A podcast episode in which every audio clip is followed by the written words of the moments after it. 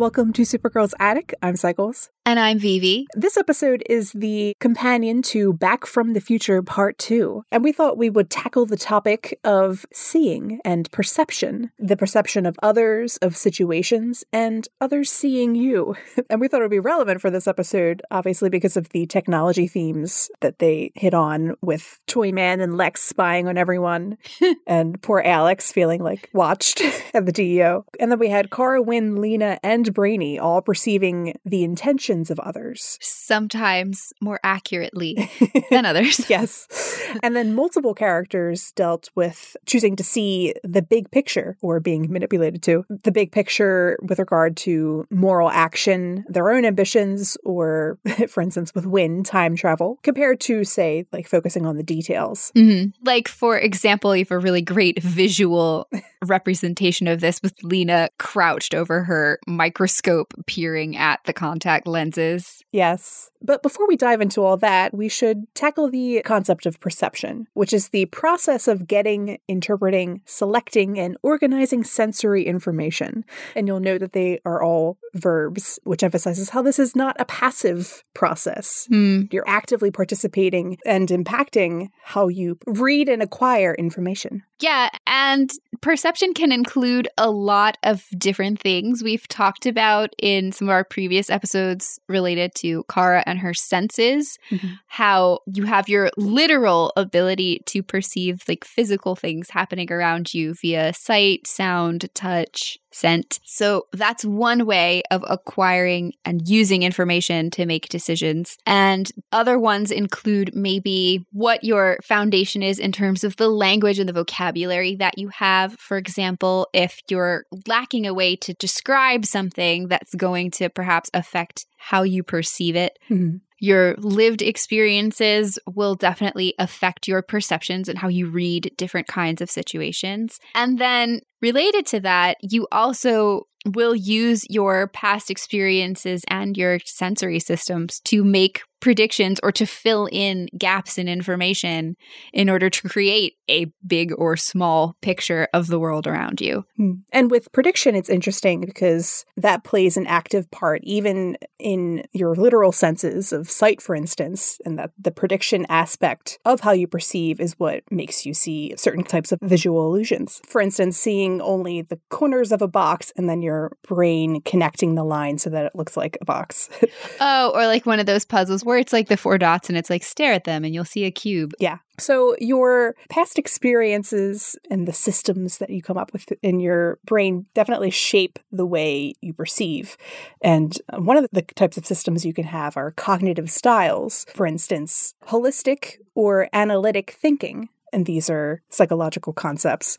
With holistic thinking, you prioritize context and the big picture. And it's kind of like top down processing where you start sort of with assumptions and then you work downward to the details. Your knowledge influences your perception the most with holistic thinking. And then analytic thinking, on the other hand, is when you prioritize a focal object or like the fine details in comparison to the big picture. So that would be like bottom up processing, starting small and then coming to conclusions, stimulus based perception. So that is perceiving, you looking outward, but there's also being perceived to consider. Yeah. So one of the things that this episode dealt with a lot, and I think it's something on people's minds in reality as well, is the feeling of being watched and being judged by other people, hmm. sometimes through technological means.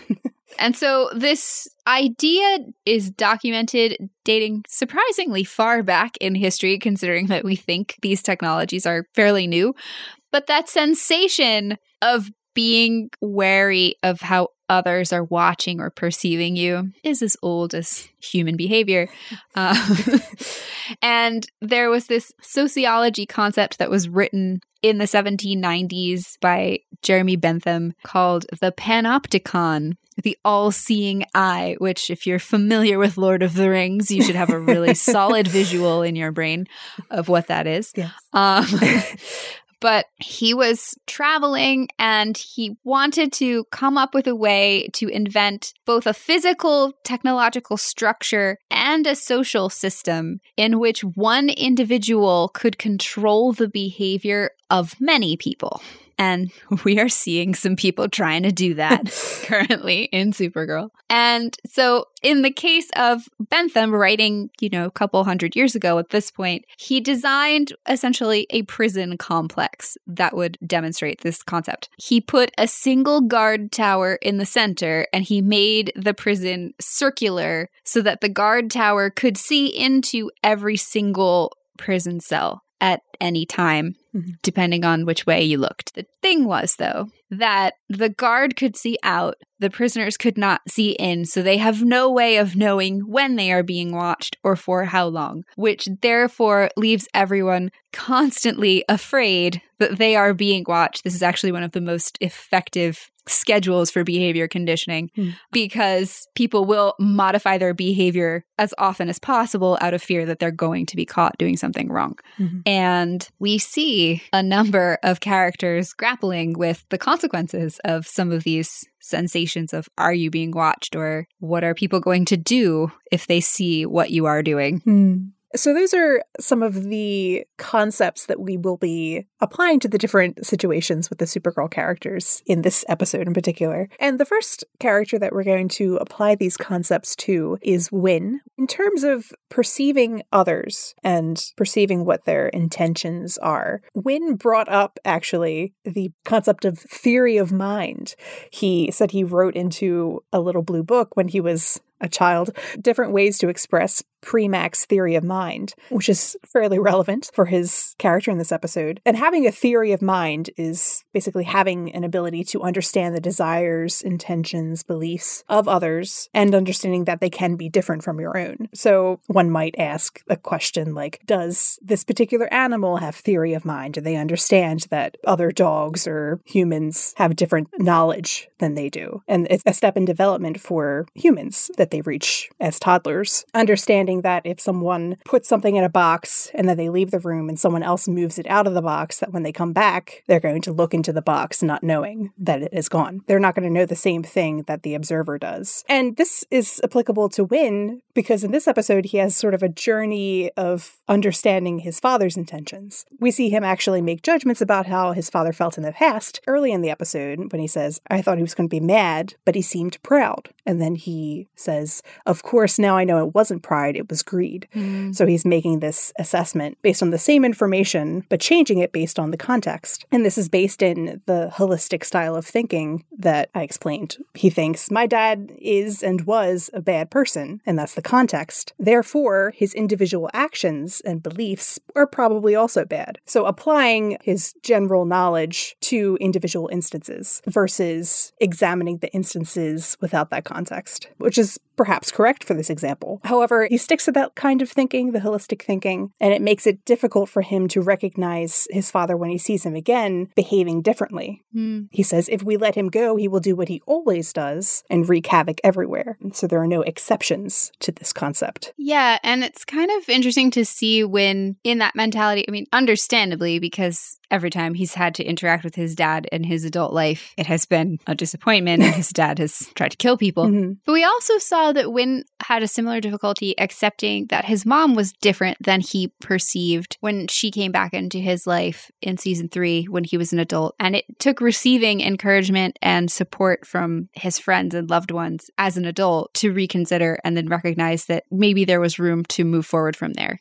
Mm-hmm. And it's interesting that you bring that up because a line that Winn says in this episode reminded me of his interactions that he had had with his mother in that episode mm. in season three. When he was with his mother, she recognized, You don't need me. And he said, I mean, no, I don't, but you're here. And in Back from the Future Part Two, Winn yells at his father and says, I do not need you. So here we're seeing him have kind of a, a self perception in play. And we've seen in other instances him show signs of this self perception. He said, I've done great despite the circumstances. I made some true friends in his conversation with James in season three. So he has this idea that he raised himself. He didn't need the parents that he didn't have. He has decided. And this self perception makes him resist the possibility that he might need his father right now. Like, I didn't need my father growing up, so I never will. Mm. And Winn thinking holistically was put in contrast, kind of subtly with Kara at first, she was using a bit of analytic thinking in the situations with Winn. She was more receptive to new information that conflicted with who you would think the whole of Toyman Sr. is. Like, Kara stops Winn initially from shooting the screen that had Winn's father's face on it, and he had only said a few things. And I find it likely that she noticed signs of his intent that we as viewers could also tell with sort of unthreatening body language and his like meek. He has kind of a quiet voice already, but it was less malice filled than usual. And then she clearly wanted to follow his father's advice about where to go, but Winn was rejecting it. So she's more open to the information right in front of her and is separating that from the context or accepting that it is capable of being true within the context of who Toyman Sr. is. Hmm. We have Winn saying, like, trusting him never leads to anything good. And then Kara, in typical Kara fashion, is like, I get that, but never is a big word. I mean, she's not wrong.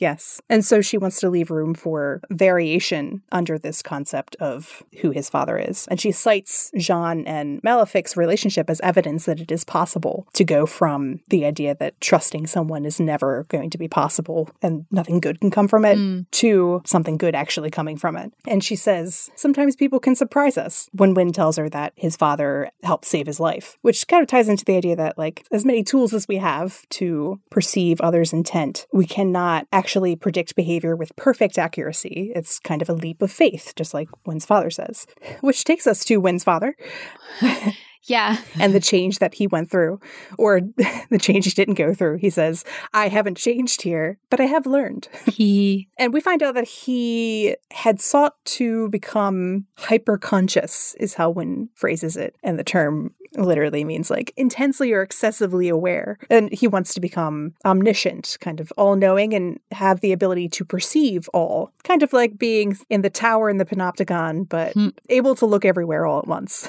Yes. And we're never quite sure why.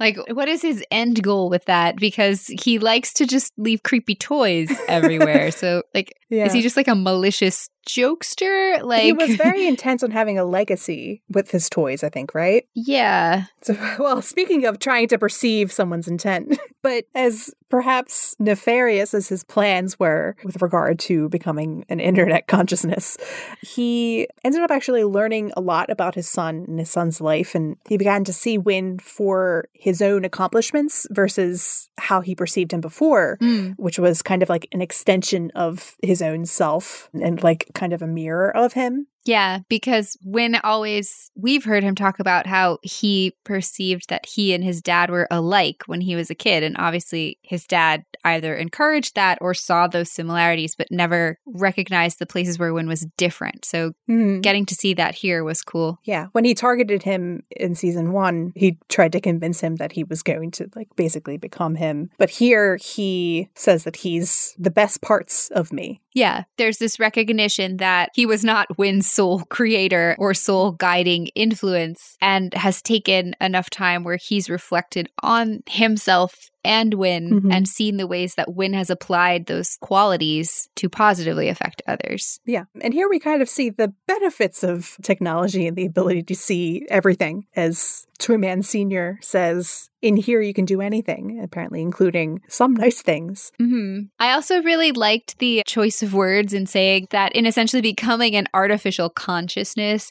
he has learned, even if he hasn't changed necessarily, Mhm. because the way that AI is trained is usually through machine learning, Hmm. which is essentially when you write code to help technology learn on its own via processing data that it encounters. Hmm. So typically you would train it first with like a sample, or you just have people use it over and over, and then it assesses all of the ways that people are using it and comes up with patterns to figure out what it is that they want. So if you think about Google, how you could type like four random words and it'll get you the specific thing that you need. Mhm. No one sat and literally taught the search engine that that's the result that you need.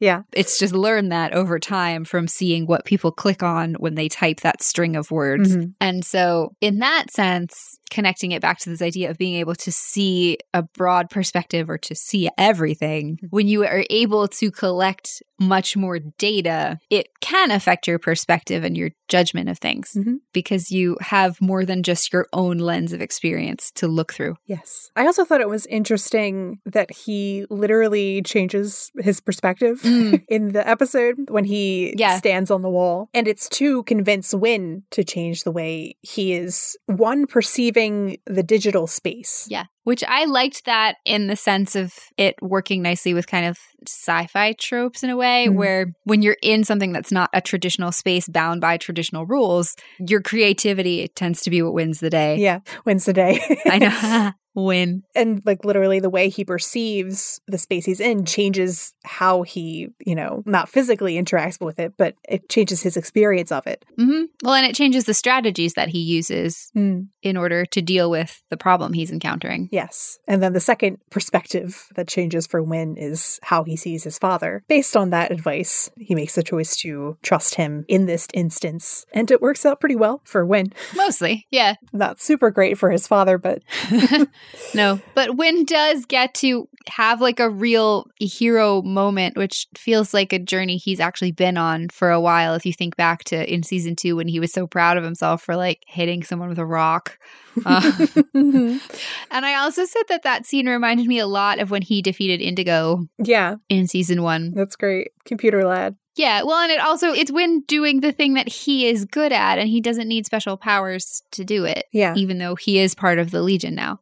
Oh, and another thing that he changes his perspective on is the name Toyman. Yes, I liked that. We had just talked about names in the last episode, Mm, Toyman included. yeah, talking about legacies, hmm He shifts his perspective to sort of reclaiming the name and turning it into something good. which I also thought was an interesting choice, given that that was Lena's original intention in rebranding Luthor Corp as L Corp Mhm. in season two. Yeah. and now that's gone because Lex took it from her. Yeah. and our next character that we're going to discuss, particularly in relation to theory of mind and trying to perceive what others are thinking, we have Kara. Another relevant concept in relation to theory of mind and then holistic thinking is heuristics, which is a psychological term. And these are useful but imperfect kind of like rules of thumb based on our past experiences.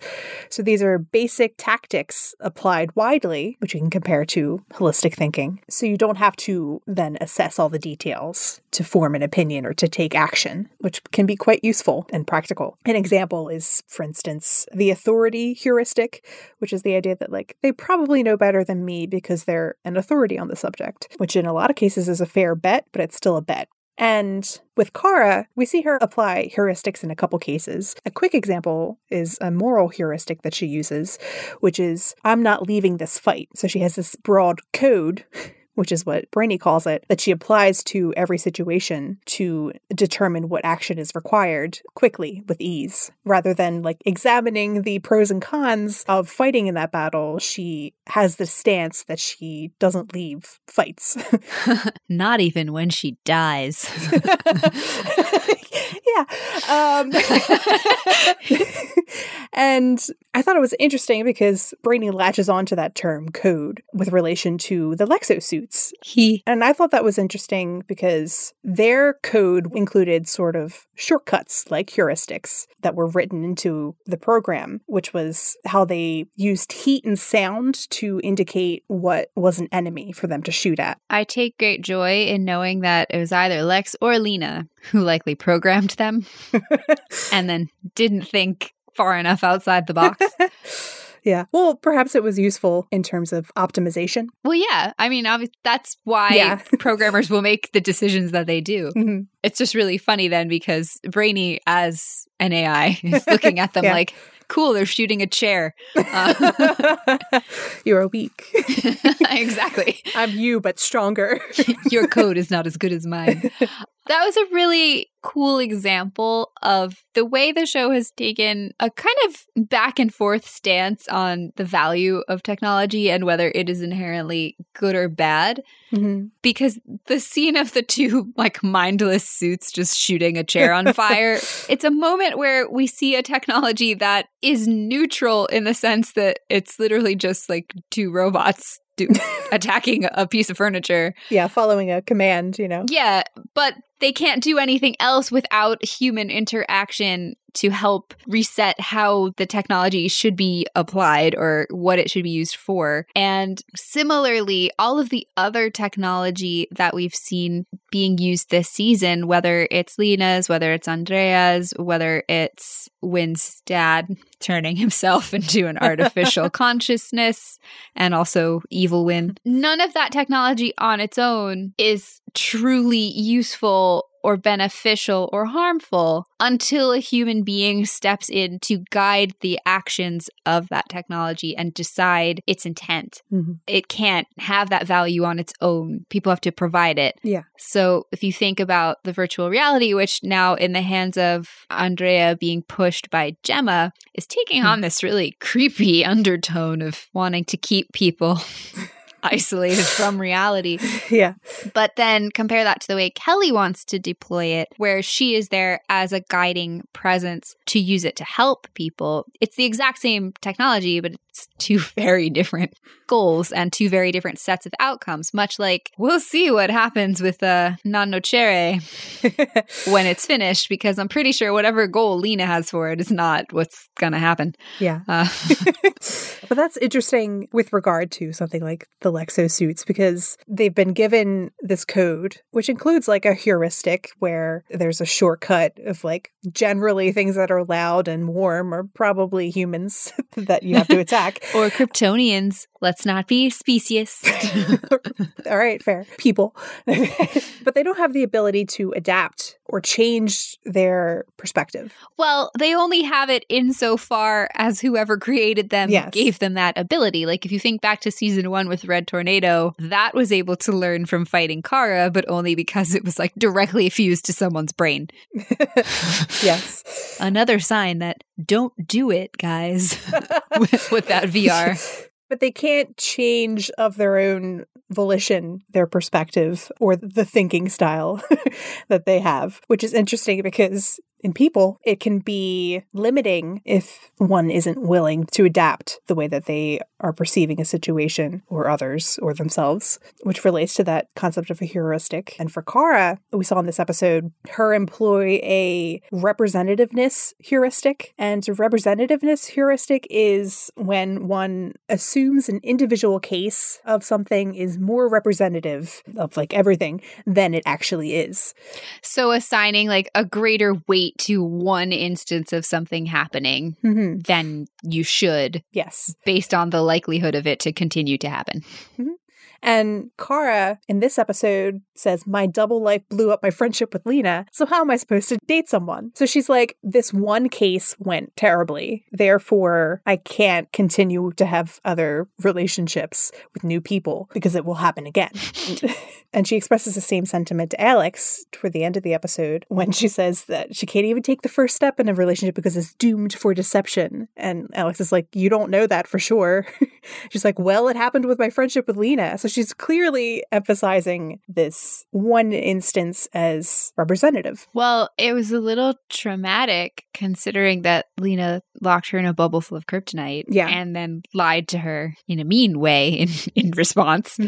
Well, it stands to reason with traumatic situations that take up more space in your head Yeah, and they feel more representative than they really are. exactly. Well, and also too because Kara so rarely makes mistakes in that way Hmm. that she will panic and overcorrect. Yeah, which you'll have more comments on. I certainly do have more thoughts. And Winn tries to point out that just because Lena reacted the way she did does not mean other people will. Yeah, it is amusing to have her react that way to Winn when we know he was totally okay with it when she told him this fact.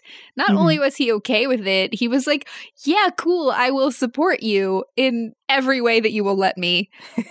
yes. And Kara's had similarly successful reactions from other people in her life. So Mhm. she's definitely fixating on Lena's negative response in a way that's actually reminiscent of how Kara sharply overcorrected Hmm. the amount of time and emotional energy she directed at Alex early on in season two after they had the conversation in Alex's coming out episode about how Alex never had that same amount of emotional space. And Kara then, in response, was like, Well, I'll give you all the space and just not tell you anything until I get so upset about it that I bottle it up and bottle it up and then confess it to a Martian impersonator that nearly kills me. oh, you know. As you do. and then that overcorrection extended to Lena. mm-hmm. kind of set us up for what's yeah. happening now in a way. Yeah, actually, because Lena was where Kara then put her energy mm-hmm. to compensate for the fact that she was distancing herself from Alex to give Alex space. But she was also doing it in a way that prioritized Lena's emotional space. Yeah. And it's interesting because Kara is making kind of the same mistake that Lena has been this whole time in terms of a representative heuristic. Mm, and like applying too liberally. Yes. Lena considered the members of her family as representative of, of society. Of people. yes. And yeah. whether or not you can have good relationships with anyone. And then when Kara, quote unquote, betrayed her, she decided that all friendships were like that. And in, in Kara's case, she's considering Lena as representative of future relationships for her. With anyone and everyone. anyone. Any kind of relationship. Anyone she hasn't already come out to as an alien. But it's interesting because I think her decisions regarding William might have more of a root in her making moral decisions. Mm. Like, even if William would react differently than Lena, Kara has been convinced because of this experience that it is always morally wrong to lie. She's applying this kind of broad code to every situation and resisting that possibility of nuance in a very holistic thinking mm. style. And I think that it's a shift in Kara's sense of morality and moral code because we've seen her go on dates with people who didn't know her secret before. Adam and. Not often, mind you, but yeah. No, she doesn't date a whole lot. But she always came to the conclusion that keeping everyone safe was more important than telling people before she goes on one date with them that she is an alien. Mm-hmm. And we saw for a long time her decide that keeping the secret from Lena was the right thing to do, even though it made her uncomfortable. So there's nuance there where, like, it doesn't feel good to keep things from people, especially because I think Kara personally would like to be open. She seems like a person who likes to share things. Really? you don't say.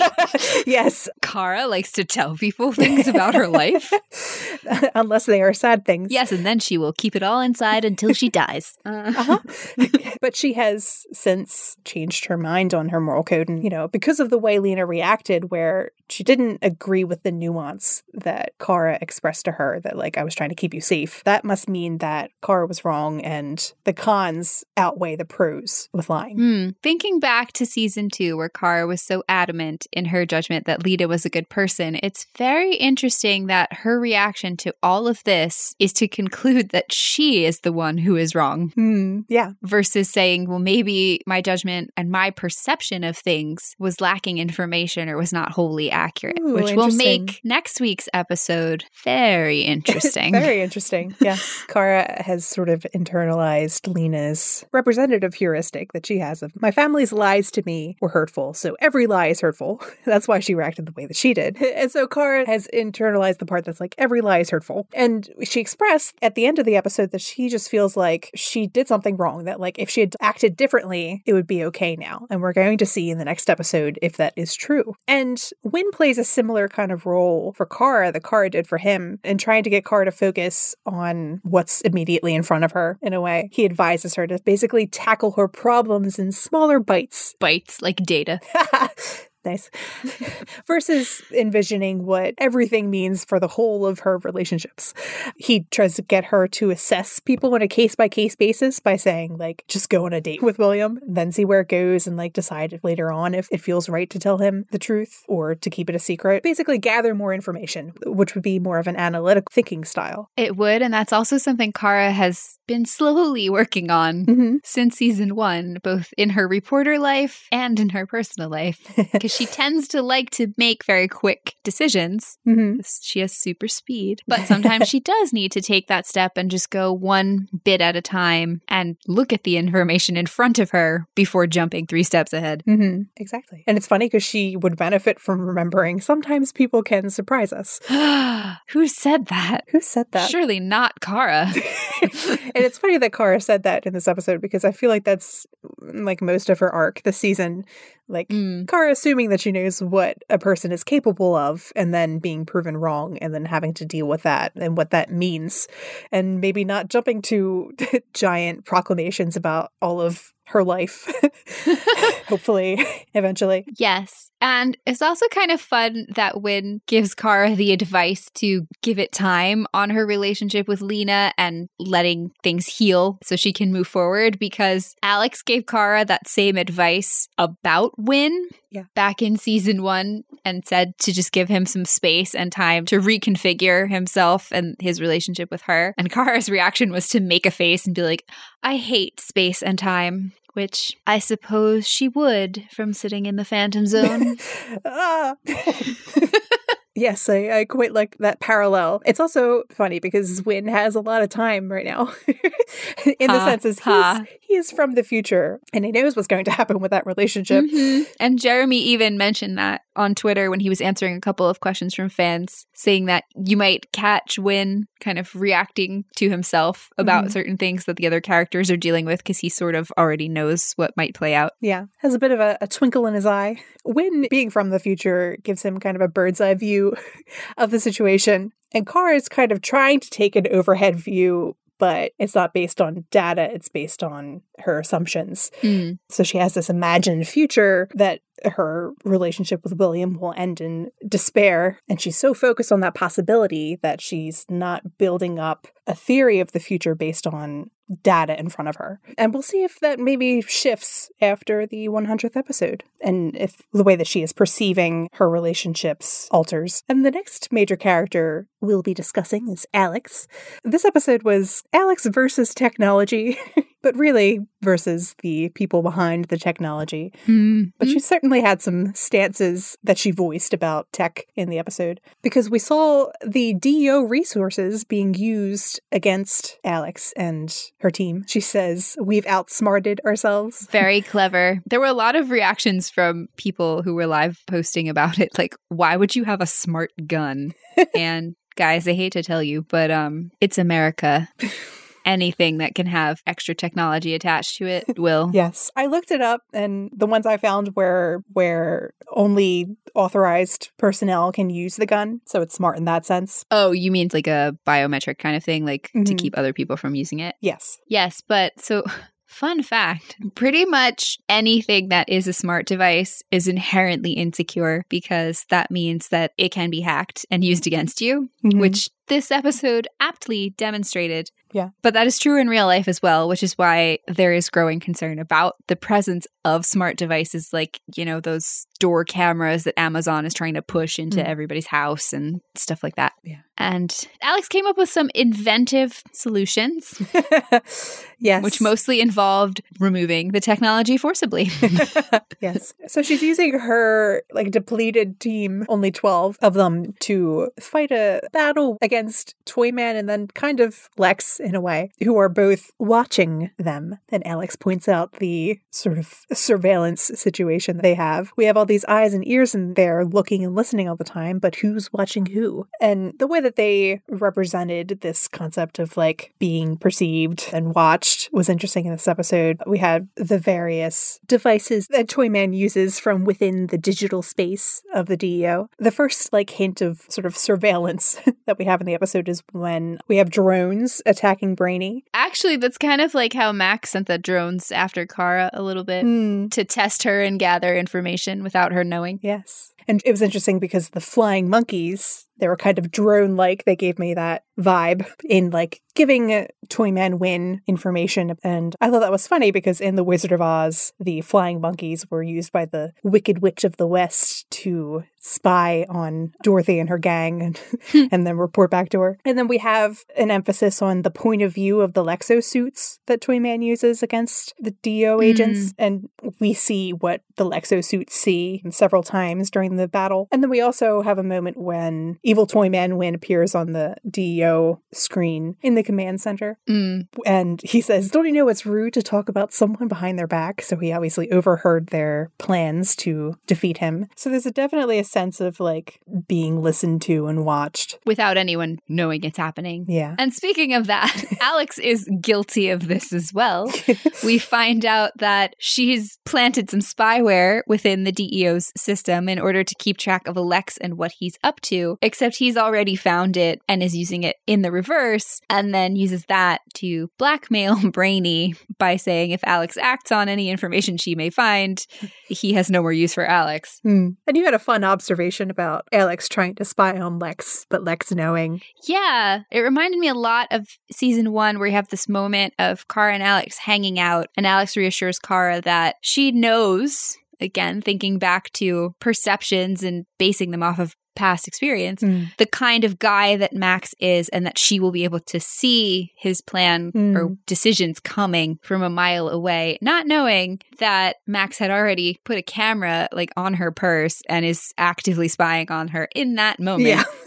which is so many levels of creepy. Mhm. And you've got this similar sense of, well, I'm already taking a proactive step to counter this bad person, and yet they're already still one more step ahead of you, Mm. which is similar to how both Lena and Brainy think that they're in positions to exert influence or control in different ways over what Lex is doing. But because all of them are working in isolation, and he can see all the pieces moving on the board, he actually has the advantage, Yes. at least at the moment.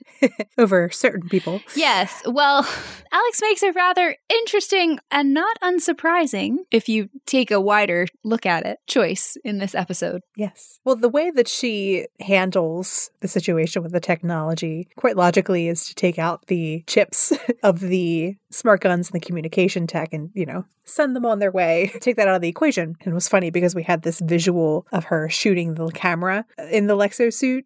Preventing it from perceiving her. And she says, game over. And then she extracts herself from where they can observe her. So she first tried to take some technology out of the equation, and then eventually she takes herself out of the equation. Yes. And I really liked the way it was framed with the kind of game over Mm-hmm. because it immediately made me think of the really famous quote from War Games, which is an 80s sci fi movie set in the Cold War, with the quote, the only way to win is not to play. And it's a film about an AI and the dangers of AI tech because the computer can't distinguish simulation from reality. And the moment you start to play, it puts the whole world on a crash course towards World War III.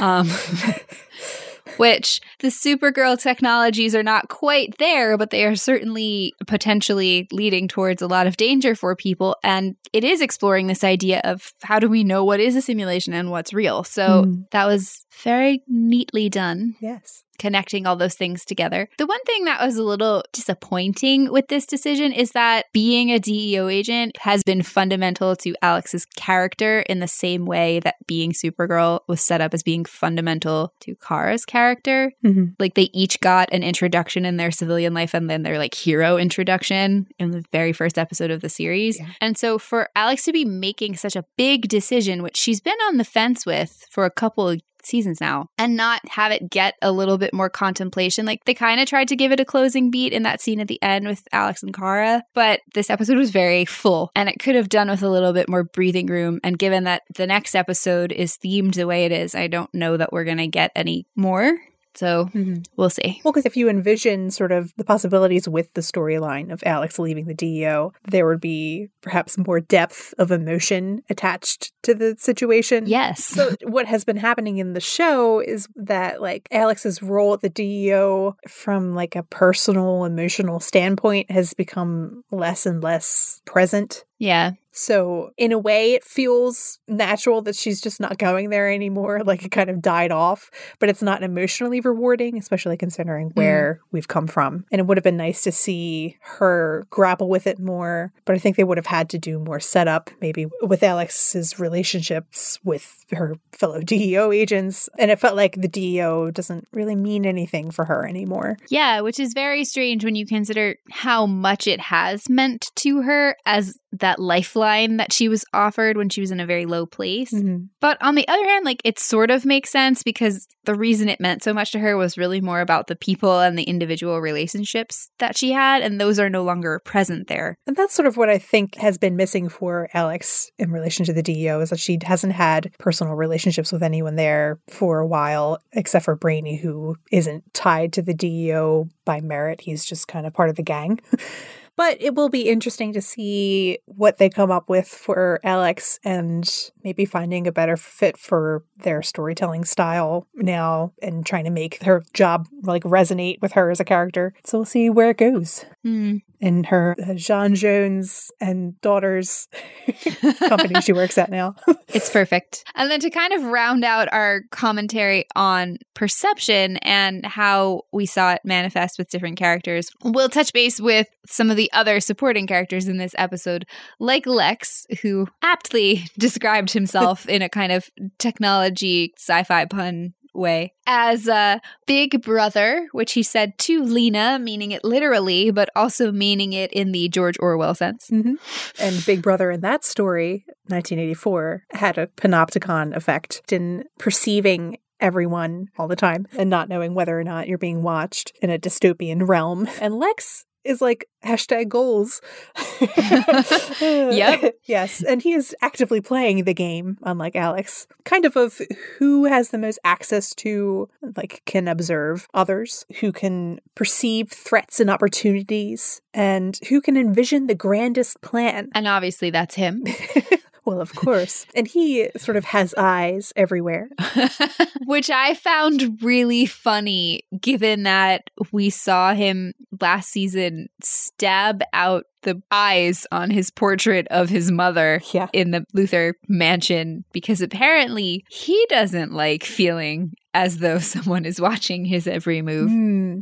Which is perhaps why he has his eyes on Leviathan as an enemy or someone to overtake. Mm, yep. It's kind of like needing to be the smartest person in the room. He needs to know everything and see everything. And we see him follow that desire when he bypasses Lena's shielding in her underground lab. He like hacked into her system to Skype.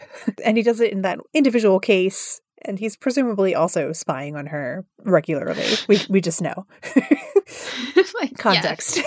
and he has a discussion with Gemma in order to get Andrea to work with Luthor Corp and says, We have allies and assets, government stooges and supporters in every corner of the globe. That's the kind of reach you can't get with just a snap of your fingers. That's his pitch. Well, you can if you're Lex and you rewrite the book of destiny. oh, he's the paragon of truth in that he wants to know everything. there it is. and then he also, as we mentioned, knows that Alex installed spyware. He had already decided to spy on her long before she was like, hmm. And he also makes sure to have access to her when Toyman strikes the DEO and planting that old phone there. Well, yeah, but that's actually really consistent. If you think back to last season, he also kept analog records of all of the experiments and stuff that were going on. Everything was paper. Mm, neat. Yes.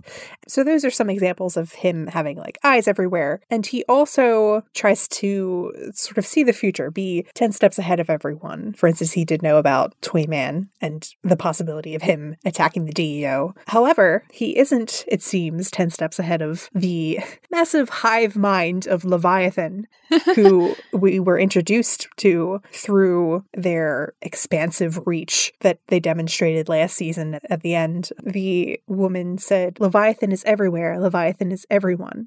Which is also really interesting when you consider we've had the Brainiacs talking about the big brain, Hmm. which is a shared consciousness. Yes. And now we've also seen Evil Toy Man and Evil Toy Man Sr. in a shared consciousness. Hashtag stronger together. yes. And another possible exception to Lex being like 10 steps ahead of everyone, although we'll see, is the Martian eavesdropping technology that J'onn suggests Alex uses. So it will be interesting to see if that technology is more advanced than what Lex has at his disposal. I mean, I would hope so, but and thus would be an edge. But then again, Brainy knows about it, so we'll see. this is true. It is very interesting, though, that we had multiple instances in this episode of characters believing that they are playing someone else or they are in control of what is happening based on their own perception of events. But then we get a reveal that actually the other person either knows what's happening or the other person is actually already ahead of them and is spying on them in reverse. so we have then this question coming up of who's really, you know, driving this train.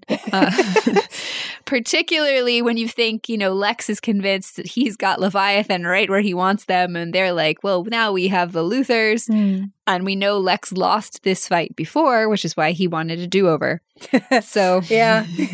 but it, it's interesting in terms of Lex and his grand plans because he manipulates several people or tries to by emphasizing their own sort of big picture goals in terms of like your perspective and the way that you perceive a situation and the things that can blind you. He uses this tactic on Alex. He says to her when she argues with him that national safety is our primary responsibility. We'll talk a little bit more about Lena and Brainy. And as we just mentioned, he talks to Gemma, who works with Leviathan, and says, I'd think a woman of your vision and insight would be able to see past the superficial. So prioritizing kind of a holistic vision. Although, as we know, Gemma sees an even bigger picture than he does. And he also tries to manipulate Andrea through Gemma in the same way. With some success, but only because Leviathan is also playing him. Mm-hmm. So, yes. But that takes us to Lena and her perceptions in this episode. Who Lex certainly manipulated quite successfully yes. again in this episode. You mentioned the microscopic vision. yes.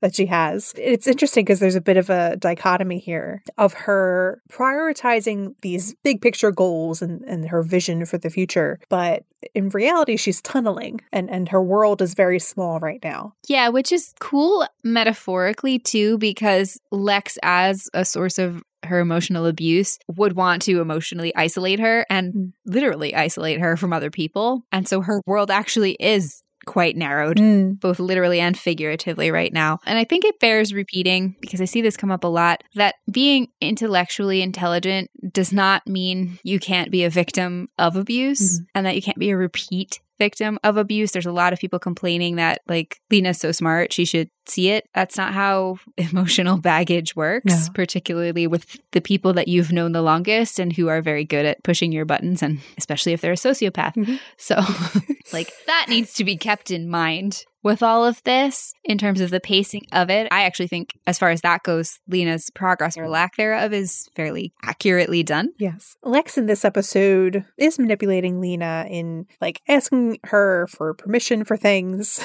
for once, mm-hmm. like tricking her into thinking he's like an equal partner. Yes. And he like tries to help her because it's about her and not himself.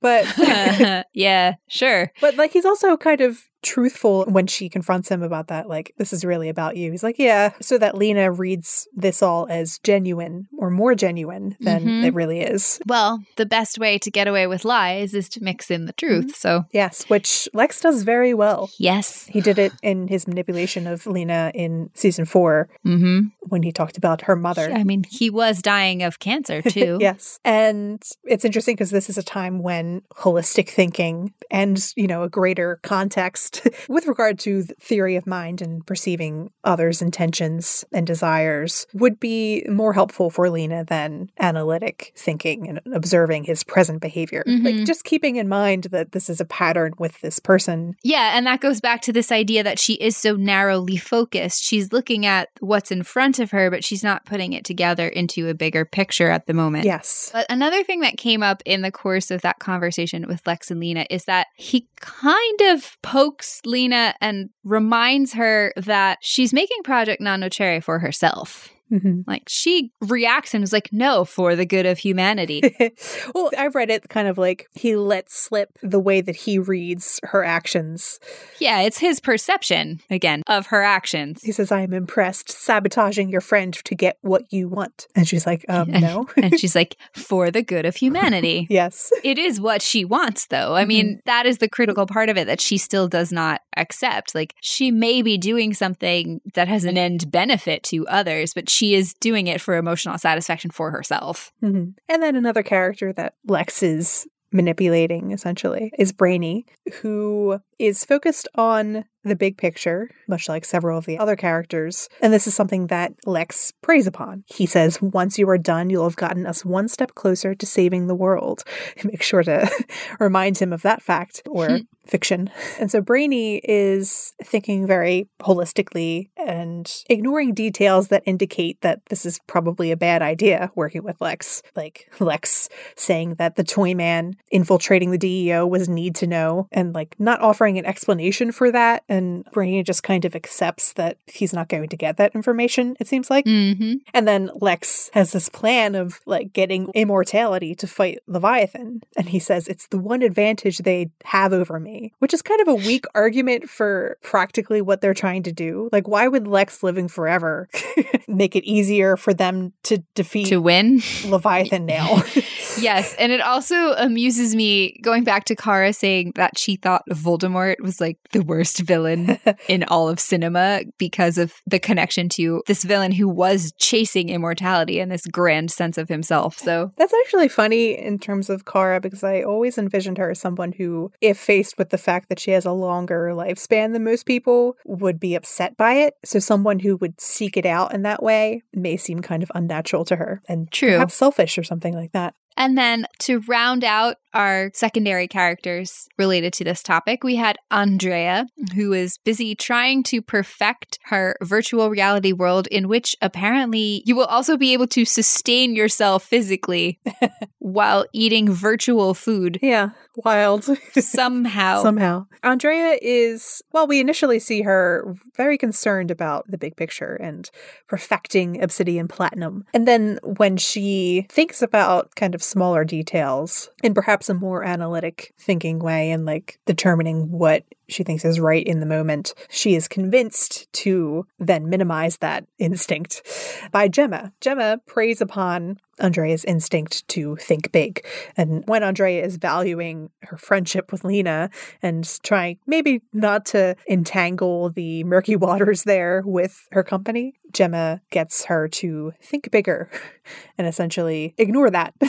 and it's interesting because she emphasizes the past and the future with regard to Obsidian and how Andrea's father spent his life building it and they're on the precipice of one of the biggest tech advancements in history. And it sort of forms this grand and important story about Obsidian. And so it forms a massive concept of what it is that Hmm. towers over everything else in comparison. It makes her friendship with Lena seem small. And then Gemma also, interestingly, reminds Andrea of her own self perception, how she sees herself and her code for how she usually acts. She reminds her of all the other relationships you've abandoned to get this where it needs to be. Hmm. And she deliberately delivers it through a voice of a mentor figure, much in the same way that Rhea did that to manipulate Lena in season two. Oh, true. And so uh, Andrea ends up calling Lena up and asking for her assistance with the obsidian platinum lenses. And we'll see the repercussions for that in the future. Yeah, those two things merged together don't No. seem like a good idea. in terms of like big tech, Yeah. uh, scary.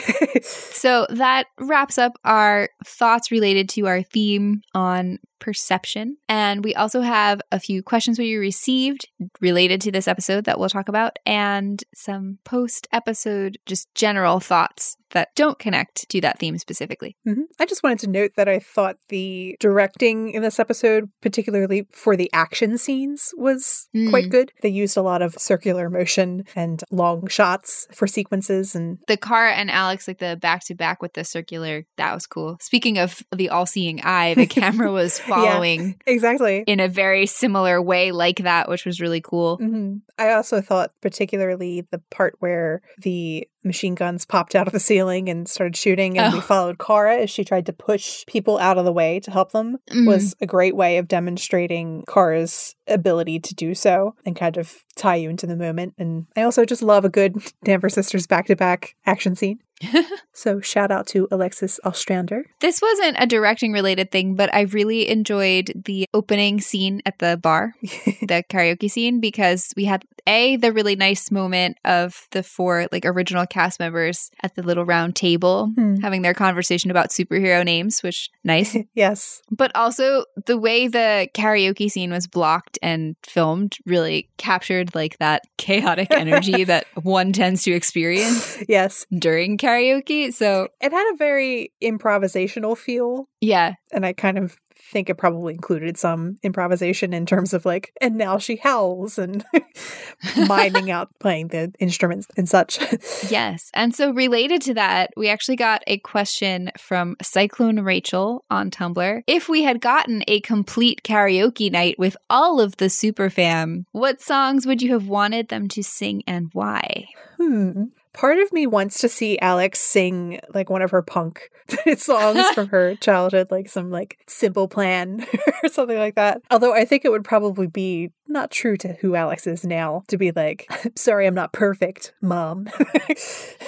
oh, like one of her like teenage angst mood. yes, but it would delight me to see it like maybe Alex and another character bonding over it or something. That would be really funny. I don't know why I had this passing thought today, but I feel like Brainy would appreciate Kesha weirdly mm-hmm. well, and I would like to see him bust out "We Are Who We Are," Nice. I like it. just to see him do the line when we've got our hot pants on and up.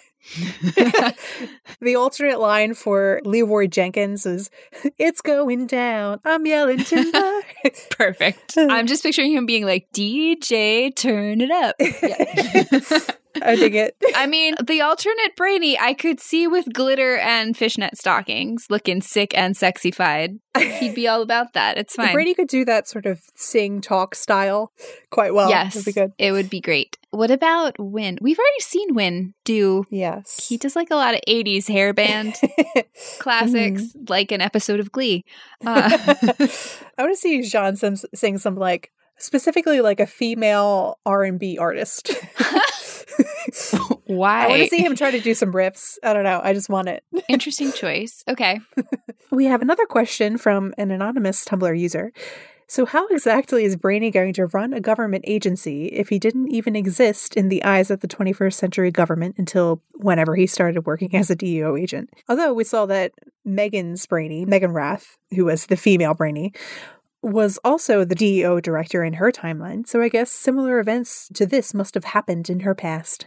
So I would assume, in order for Brainy to have been cleared for work to the point that he did not come under any scrutiny, even when Colonel Haley took mm-hmm. over, that Alex and J'onn and whomever else at the DEO covered their bases as far as building him a sufficiently credible background profile, documents, all that stuff. That's part of their job for the undercover Mhm. stuff. So that's a boring answer. But yeah, well, we have three characters who worked at the DEO and were born on Earth. we have Kara, Yes. J'onn, and Brainy. Well, J'onn got away with it because he literally wore someone else's face and stole his life. That's a little It's- bit different. That's fair. But then again, once he revealed who he was, they did let him keep his job. So, Yes. give it, given that J'onn was still the director when Brainy came in officially, and you also had a president who was an alien, I, probably they don't care. Um, Yeah. So we have another anonymous Tumblr question. Given the disturbing implications of Obsidian's virtual reality tech being used to separate emotionally damaged people out of society, do you think Lena could end up being trapped there by Lex or even choosing to send herself there indefinitely when her mind control plot fails or gets hijacked by Lex? Somehow Lena choosing a self-imposed black mercy over therapy seems sort of in character for her. In the level of drama, perhaps, and and having an extreme reaction to a situation, but Lena would not be willing to relinquish control over her life in that way. No, that's true. But what if she didn't know she was doing it? What do you mean? Just in in the sense of thinking of the way that this post crisis has kind of been pushing us to not be quite sure what's real and what isn't. Mm. There could be a situation much like thinking back to the reference that I made to war games where you think you're playing a simulation but it is also reality. Interesting, perhaps. and also thinking how much time she spent with those lenses yeah. thinking no one was monitoring her and you know using them and going through different situations and stuff who knows maybe she's still doing that well, in terms of the theory that Lex could trap her there, that would be a particularly cruel option for him in terms of maybe like an end game for Lena and her kind of using them as a crutch at one point and trying to control everything and then eventually being trapped there where she's like this is all I have. I can't leave. So one I don't have control which she doesn't like and two I only have control. I don't have any access to reality and maybe realizing that that's not a nice thing. Yeah. So interesting. I like it as a concept. I don't know that they'll go that way though No. i mean lex may try it Hmm. I would imagine it would be short term yeah if something like that were to happen i think it would be short term in part because lex has recognized that however much he does not want to need lena to some extent he needs lena Mhm. because she's good at things that he isn't. So he wouldn't want her completely incapacitated and in a fantasy world she'd never want to leave. Well, he might pull a situation that he did with like Red Daughter, where he like puts her in an enclosure and then like takes her out when it's useful. And our final question we have from an anonymous Tumblr user is How is J'onn paying for the tower and now Alex? Is he like Ron Swanson with gold hidden away? Maybe from the California gold rush? How long has he been on Earth? That's appreciated a lot. A good question. Um we were asking ourselves this. we also asked this question. like, is Alex getting paid? like, how is I I was like, has Alex just become a trophy wife? Like what's happened? And then um so Kelly, we suddenly support your VR, your job at Obsidian. Yeah. So it was kind of implied when J'onn established his private eye business that he went about it in a legitimate way and it is a real business. And so presumably he does get paid at least by those who can afford to pay. It has very elementary vibes in the sense that Sherlock and Joan will get paid to consult and do different cases, but they'll also do some for free, like for people who really need it. Hmm, yes. And that seems kind of like that's the place that J'onn is in as far as his business, particularly with helping aliens. So I would assume if he had the money to trick out his hideout yeah. and uh, put in like a secret elevator and all this Mhm. other stuff, that business is going okay. And honestly, he did take over Henshaw's life. And we don't know how long he was on Earth prior to that. So maybe he does have a secret stash of money. Maybe he has Martian technology that shapeshifts things into, into gold. money. oh God, no! Mm. That's like creepy Rumpelstiltskin. That's not. Don't go there. So presumably, Alex will also make money being a consultant with J'onn. yes. I mean, we've been talking about like how nice it would be to have some economic diversity in the show. So I would not be upset if they were a little bit pressed for money and had to deal with that. Yeah, that would be nice. And on that note, we had a fun surprise ending. Number one, a Danvers sisters couch scene for the second time this season. Uh, number two, we got a new rebooted Mxyzptlk, and I already like him better than the other one for the simple fact that he knocked on the door and asked to be invited in instead of showing up and creepily putting Kara in a wedding dress. So Yeah, already winning Already, already Uh, winning. Yes. compared to the last version. Um, Uh, so next week will be the 100th episode of Supergirl. It's going to be a blast from the past, it seems. Mr. Mxyzptlk is going to take Kara on a journey. take her on a journey of possibly alternate timelines in a way. We'll see how that turns out. Like I know they're taking the concept from It's a Wonderful Life, but I'm also picturing him a little bit as like the ghosts of past, present, future from Yes. like the Christmas Carol. Except in this case, perhaps he'll be showing how great a person Kara is. And perhaps we'll see some faces from episodes past that we haven't seen in a while. I hope so. That should be exciting. Yes. Given how well they kept the secret of the guests for some of Crisis, I'm kind of hoping we'll get some like fun surprises that haven't already been spoiled. So Mm, yes. Me too. Fingers crossed. Fingers crossed. So that wraps up our companion episode to Back from the Future, part two. We will see you next week for It's a Super Life. If you guys have any questions about that episode or previous episodes, send them to us on Twitter, Tumblr, or Instagram at Supergirls Attic. And thanks for listening.